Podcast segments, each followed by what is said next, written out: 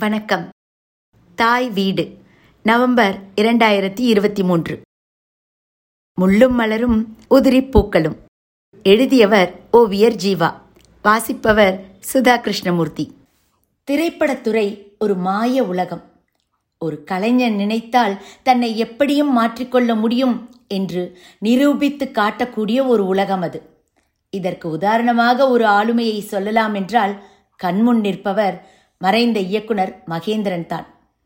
ஒரு பத்திரிகையாளராக தன் வாழ்க்கையை ஆரம்பித்த மகேந்திரன் எம்ஜிஆரின் வேண்டுகோளின்படி பொன்னியின் செல்வன் நாவலை திரைக்கதையாக்கும் முயற்சியில் இறங்கினார். இது அவரது திரைப்பிரவேசத்தின் முன்னோடி நிகழ்வுகளில் ஒன்று. எம்ஜிஆருக்கு வேறு ஒரு திரைக்கதை எழுதி அது படப்பிடிப்பின் துவக்கத்திலேயே நின்று போனதாகவும் ஒரு பேச்சு உண்டு. நாம் மூவர் சபாஷ் தம்பி பணக்கார பிள்ளை போன்ற திரைப்படங்களுக்கு கதை எழுத ஆரம்பித்து நிறைய திரைப்படங்களுக்கு எழுதினார் என்பதும் ஒரு செய்தி.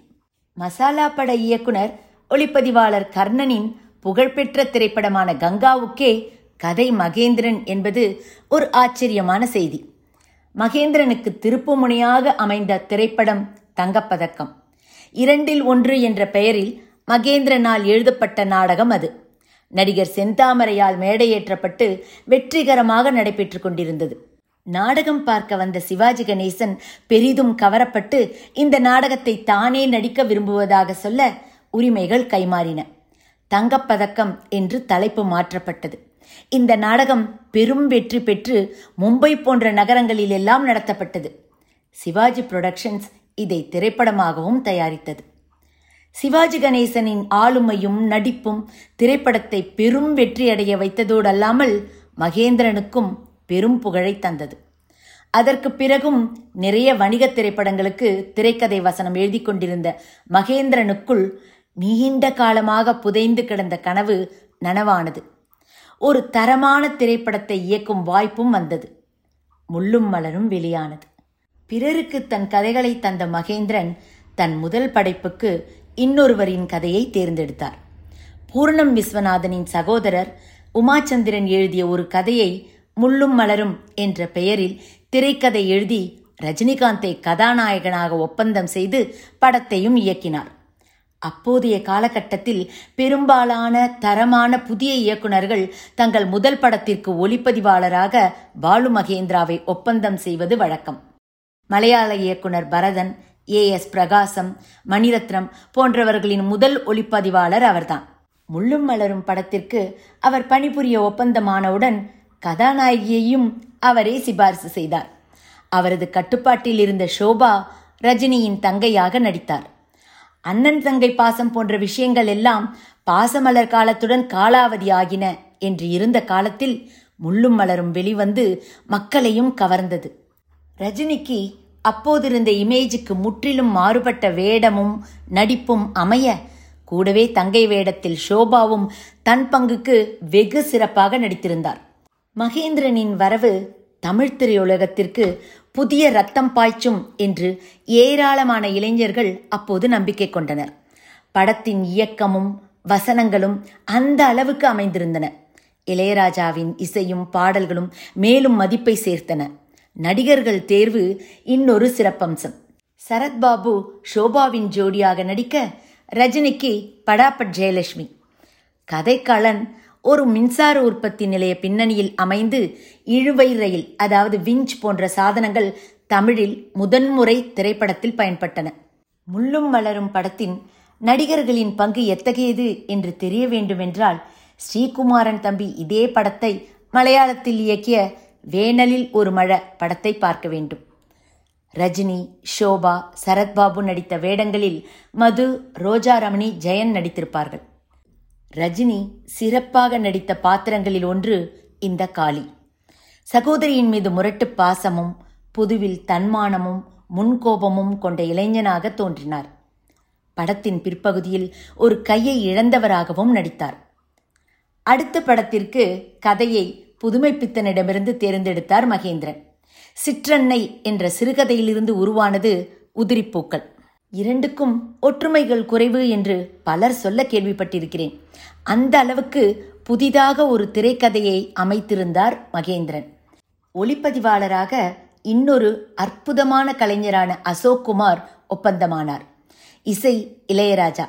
இந்த கூட்டணி நீண்ட நாட்கள் தொடர்ந்தது. இதில் முழுக்க முழுக்க சின்ன நடிகர்களே நடித்தனர். கதாநாயகனாக விஜயன். குரூர மனம் கொண்ட ஒரு நெகட்டிவ் கதாபாத்திரத்தை மிக அற்புதமாக திரையில் கொண்டு வந்தார். ஆர்ப்பாட்டமோ கூக்குரலோ இல்லாத நேர்த்தியான நடிப்பு அந்த கதாபாத்திரத்திற்கு ஒரு புதிய பரிமாணத்தை தந்தது.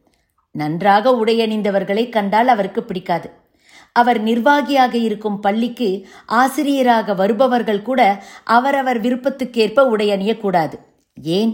சிரிக்க கூட கூடாது. அவரைப் போலவே ஒரு தொளதொள ஜிப்பா தான் அணிய வேண்டும்.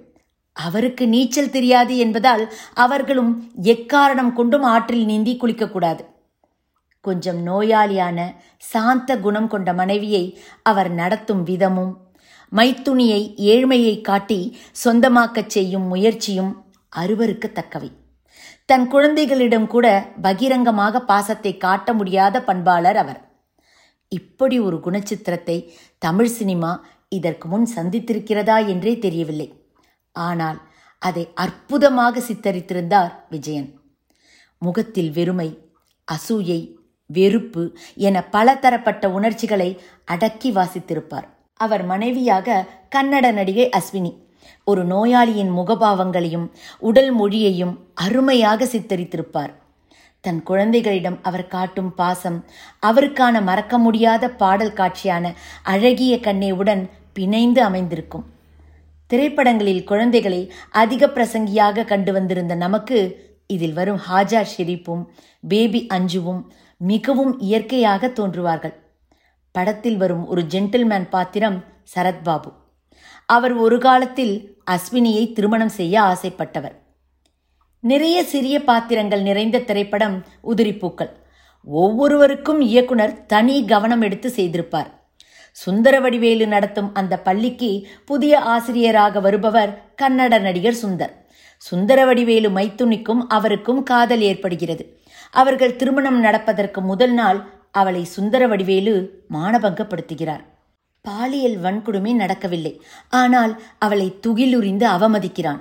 நீ எப்போதெல்லாம் உன் கணவனுடன் இருப்பாயோ அப்போதெல்லாம் உனக்கு இந்த சம்பவம் நினைவுக்கு வரும் என்று கொக்கரிக்கிறான்.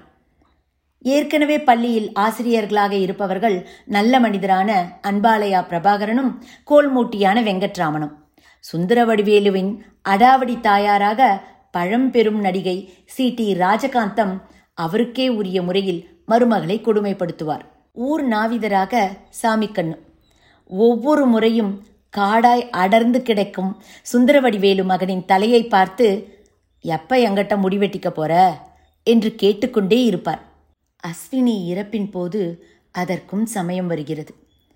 சாமிக்கண்ணுடன் சுற்றும் சலவையாளர் சாந்தாராம் மற்றும் குமரிமுத்து என்று வித்தியாசமான மனிதர்கள் படம் முழுக்க வருகிறார்கள்.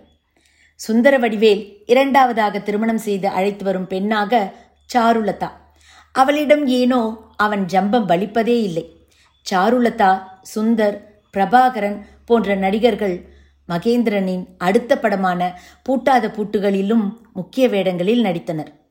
நிறைய கலைஞர்களுக்கு உதிரிப்பூக்கள் அறிமுகப்படம். நடிகை மனோரமாவின் மகன் பூபதிக்கு சுந்தரவடிவேலுவின் தம்பி வேடம். நல்ல வேடமும் கூட. ஆனால் அவரால் திரையுலகில் நீடிக்க முடியவில்லை. கமல்ஹாசனின் மூத்த சகோதரர் சாருஹாசனும் இதில் தான் நடிகராக அறிமுகமானார். அஸ்வினியின் தந்தை வேடம். அவருக்கும் இந்த திரைப்படம் ஒரு அஸ்திவாரமாக அமைந்தது. சாருஹாசனின் மகள் சுகாசினியையும் நடிகராக நெஞ்சத்தை கில்லாதே படத்தில் அறிமுகம் செய்தவர் மகேந்திரன் தான்.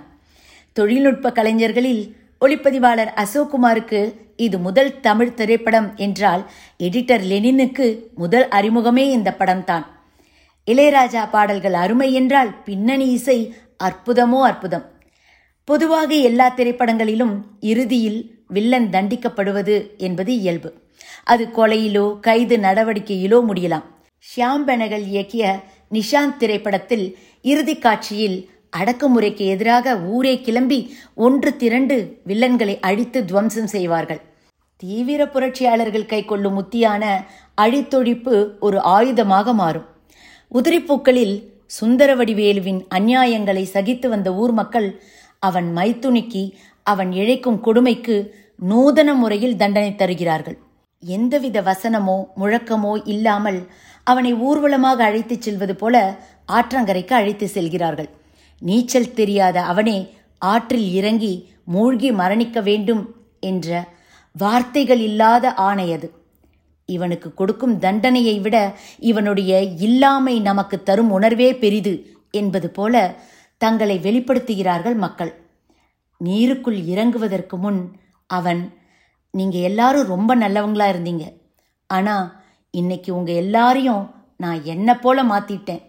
நான் செஞ்ச தவறுகளிலேயே பெரிய தவறு அதுதான் என்று மக்களை பார்த்து கூறுகிறான். இந்த திரைப்படத்தின் முக்கியமான காட்சி அது. அது சொல்லும் செய்தி மிக மிக வலிமையானதும் கூட. மகேந்திரன் மேலும் நிறைய படங்களை இயக்கினார். அவரும் அவரது காலத்திய தரமான இயக்குனர்களும் பெயர் சொல்லாமல் ஆரம்பித்த இயக்கம் பொழுதுபோக்கு திரைப்படங்களின் அசுர போக்கினால் மெல்ல மெல்ல அழிந்து போகும் நிலைக்கு தள்ளப்பட்டன. ஒருபுறம் மகேந்திரன் பாலு மகேந்திரா பாரதி ராஜா ருத்ரையா என்று இயக்குனர்கள் தோன்றி திரைப்பட ரசனைக்கு ஒரு புதிய முகம் தரும் முயற்சியில் இறங்க இன்னொரு புறம் சகலகலா வல்லவன் முந்தானை முடிச்சி முரட்டுக்காலை என்று பொழுதுபோக்கு திரைப்படங்கள் படித்தவர் படிக்காதவர் என்று எல்லோரையும் கவர்ந்து இழுத்து என்றுமே தமிழர் ரசனைக்கு ஒரே முகம்தான் என்று நிரூபிக்கப்பட்டது. நன்றி வணக்கம்.